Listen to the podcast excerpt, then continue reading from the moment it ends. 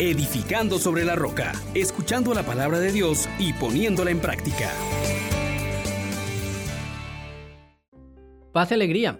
En Jesús y María les saluda su hermano Juan Elías. Bienvenidos. Hoy elevemos nuestra mirada al Señor que confía en nosotros y que nos da la capacidad de perdonar, la capacidad de corregir, la capacidad de atendernos mutuamente. Pidámosle que nos conceda ser cada vez más como su Hijo Jesús. Hagámoslo pues pidiendo su Santo Espíritu. Oh gran poder de Dios, enciéndenos en tu fuego el amor. Oh Espíritu, que vienes de lo alto, llénanos de Dios. Oh Espíritu, óleo santo, úngenos en el amor. Meditemos hoy en el Evangelio según San Mateo, capítulo 18, versículos del 15 al 20. En aquel tiempo Jesús dijo a sus discípulos: si tu hermano comete un pecado, ve y amonéstalo a solas. Si te escucha, habrás salvado a tu hermano. Si no te hace caso, hazte acompañar de una o dos personas, para que todo lo que se diga conste por boca de 2 o 3 testigos. Pero si ni así te hace caso, díselo a la comunidad. Y si ni a la comunidad le hace caso, apártate de él como de un pagano o de un publicano. Yo les aseguro que todo lo que aten en la tierra quedará atado en el cielo, y todo lo que desaten en la tierra quedará desatado en el cielo. Yo les aseguro también que si 2 de ustedes se ponen de acuerdo para pedir algo, sea lo que fuere, mi Padre Celestial se lo concederá, pues donde 2 o 3 se reúnen en mi nombre, ahí estoy yo en medio de ellos. Palabra del Señor. Gloria a ti, Señor Jesús. Hermano, el Evangelio hoy nos presenta el camino para salvaguardar las relaciones fraternas, para cuidar de ese don tan precioso que es la comunidad. Ciertamente, en donde hay seres humanos, hay roces, hay fricciones. Cada uno ve con sus criterios, con su historia personal, con sus estados emocionales. Cada uno, por tanto, pues experimenta la realidad de modo diferente. Y eso crea pues fricciones, crea desacuerdos. Pero ante todo esto debemos procurar cuidar de la vida fraterna. Debemos procurar cuidar del cuerpo de Cristo como una unidad. Porque si no estamos vigilantes, daremos paso al enojo, a la ira, que son herramientas del enemigo que divide. El diablo es el que divide, el que separa, y quiere hacer que los seres humanos nos enemistemos, nos odiemos, nos enfrentemos mutuamente.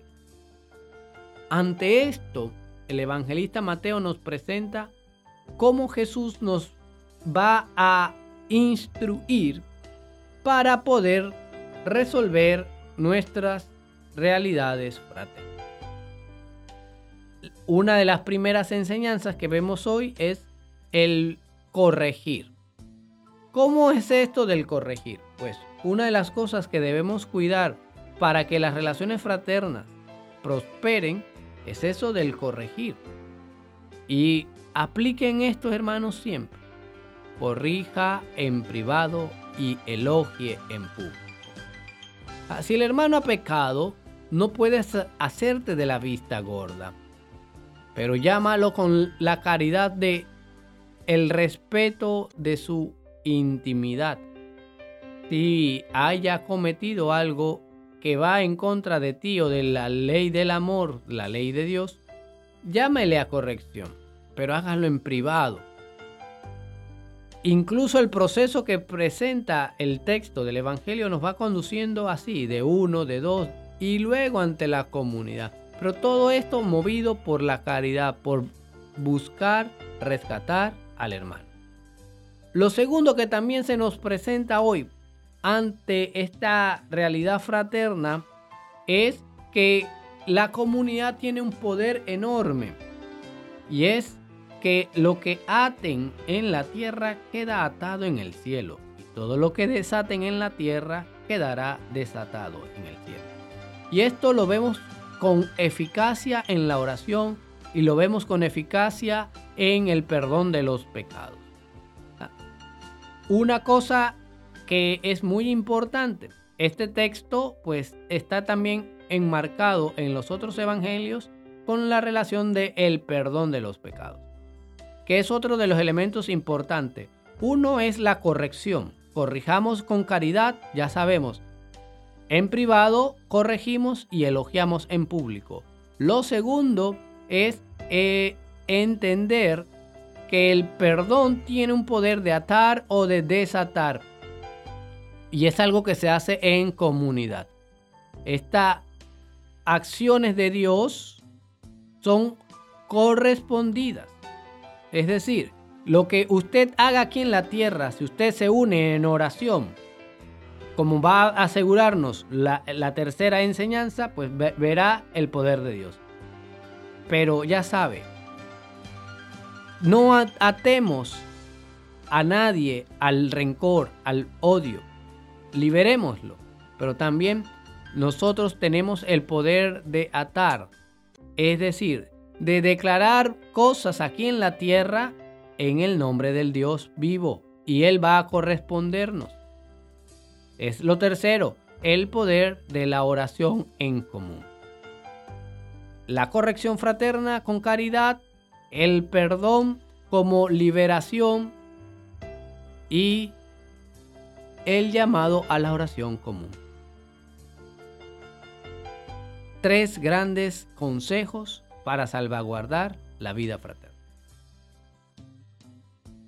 Señor Dios nuestro, te damos gracias porque te interesas por nuestras vidas comunitarias, por nuestra vida fraterna, porque nos has hecho seres en relación. Y te pedimos que nos concedas la gracia de buscar siempre salvaguardar esta gran riqueza de la vida fraterna. A corregir con caridad en privado y elogiar en público. A estar consciente de que es un poder que nos has dado aquí en la tierra para atar y desatar. Y que también nos unamos mutuamente para pedir en común, siempre según tu voluntad. Amén, amén, amén. Bendiciones para todos. Les exhortamos, hermanos, por la misericordia de Dios, que pongan por obra la palabra y no se contenten solo con oírla.